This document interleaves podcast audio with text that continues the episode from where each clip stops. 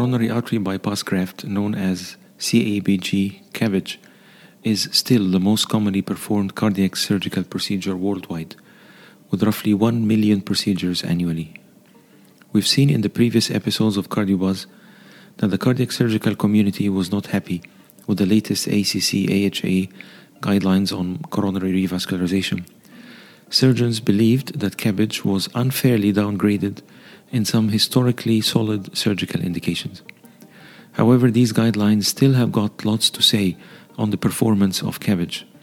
So let's see what does the new ACC AHA document recommend on the optimal performance of coronary artery bypass graft CABG.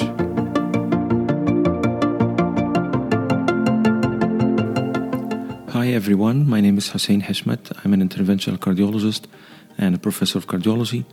Welcome to my podcast, CardioBuzz. If you are a doctor or a healthcare provider and you're interested in cardiology, we're here to provide you with brief and focused updates on cardiology trials, products, and guidelines.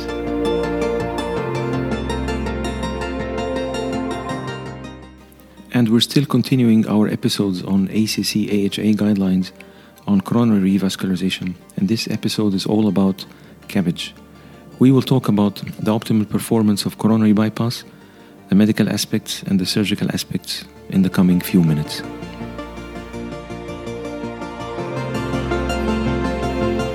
First, the medical aspects. How do we handle medications in patients who are going for coronary artery bypass graft? Patients are always referred from cardiology to cardiac surgery on antiplatelets, and this can increase the chances of bleeding.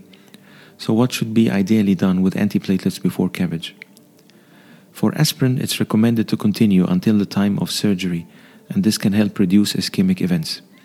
So, aspirin should not be stopped before coronary bypass grafting. What about P2Y12 inhibitors?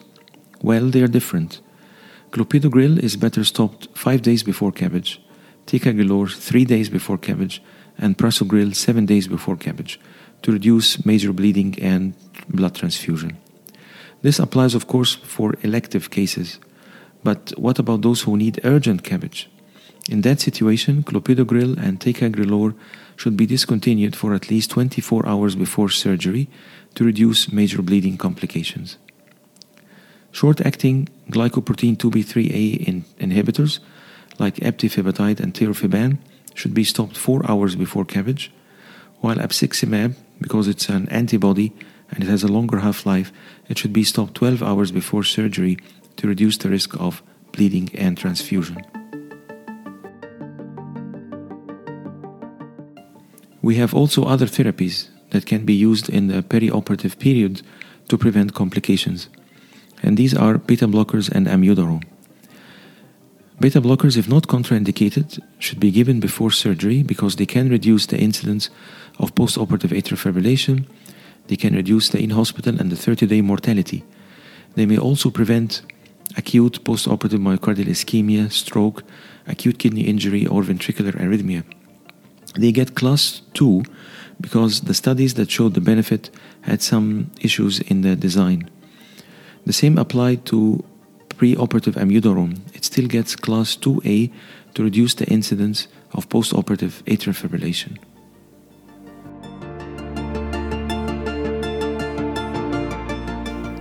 Prevention of sternal wound infections is extremely important, and insulin infusion is recommended in patients with diabetes for this particular indication. An intraoperative continuous insulin infusion should be initiated to maintain serum glucose level below 180 mg per deciliter, but not to go below 140 mg. Insulin targeting these levels results in reduction of adverse events, particularly deep sternal wound infection and this gets class 1 and it should be part of a comprehensive approach to reduce sternal wound infections. Now let's dive deeper into surgical issues. The grafts. Which patient gets which graft? Who gets internal mammary, who gets radial artery, and who gets venous graft? The best graft that we know is the internal mammary artery. This is the glory of CABG, and this is the gold standard against which all other forms of revascularization are competing against. and it has the longest durability ever. Preferably, the left internal mammary, the LIMA, should be used to bypass the LAD when bypassing the LAD is indicated. This is known to improve survival and reduce recurrent ischemic events, and it gets class 1. However, there should be a word of caution when we uh, using bilateral internal mammary, BIMA. This should be done by experienced operators, and it can be beneficial in some patients to improve the long-term cardiac outcome, and this gets class 2. Why did they get class 2, not class 1? Because they can be associated with increased risk of sternal infection, and this should be considered during the preoperative planning.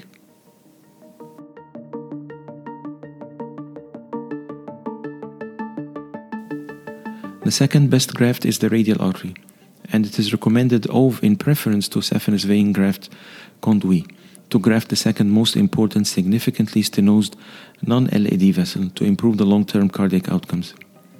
But to derive the best benefit from the radial artery, the following factors must be considered. The radial artery must be used as a free aortocoronary graft. The radial graft should be used to treat vessels with critical subocclusive stenosis, not with moderate lesions, and is preferably used in patients younger than 75 years and better in women. Oral calcium channel blockers should be used in the first postoperative year after radial artery grafting to avoid spasm.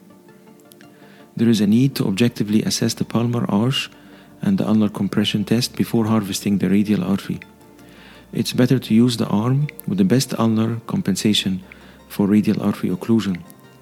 Avoid using the radial artery after transradial catheterization and avoid using the radial artery in patients with chronic kidney disease with high likelihood of rapid progression to hemodialysis.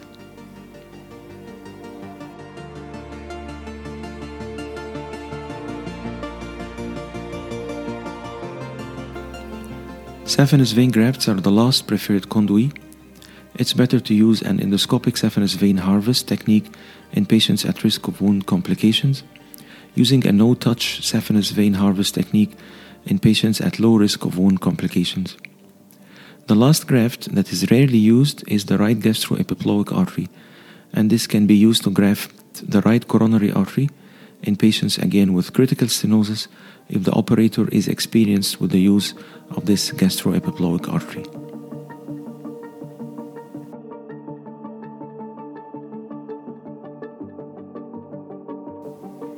The next question on the surgical technique is how to handle the aorta. We know that there has been a clear association between aortic atherosclerosis and stroke in patients undergoing CABG.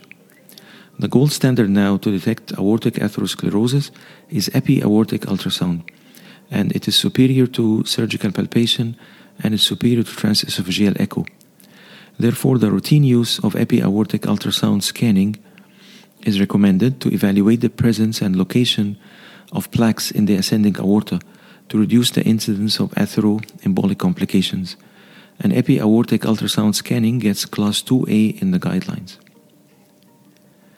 In patients with significant calcification in the aorta, techniques to avoid aortic manipulation like off pump or beating hearts are reasonable to decrease the incidence of perioperative stroke, again, when performed by experienced surgeons, and it gets class 2A.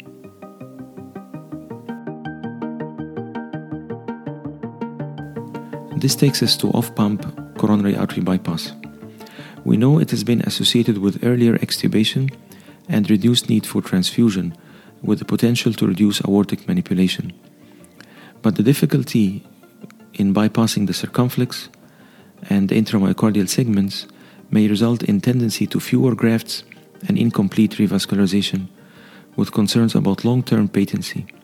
That's why off pump gets class 2B indication in patients with significant pulmonary disease, again when performed by experienced surgeons.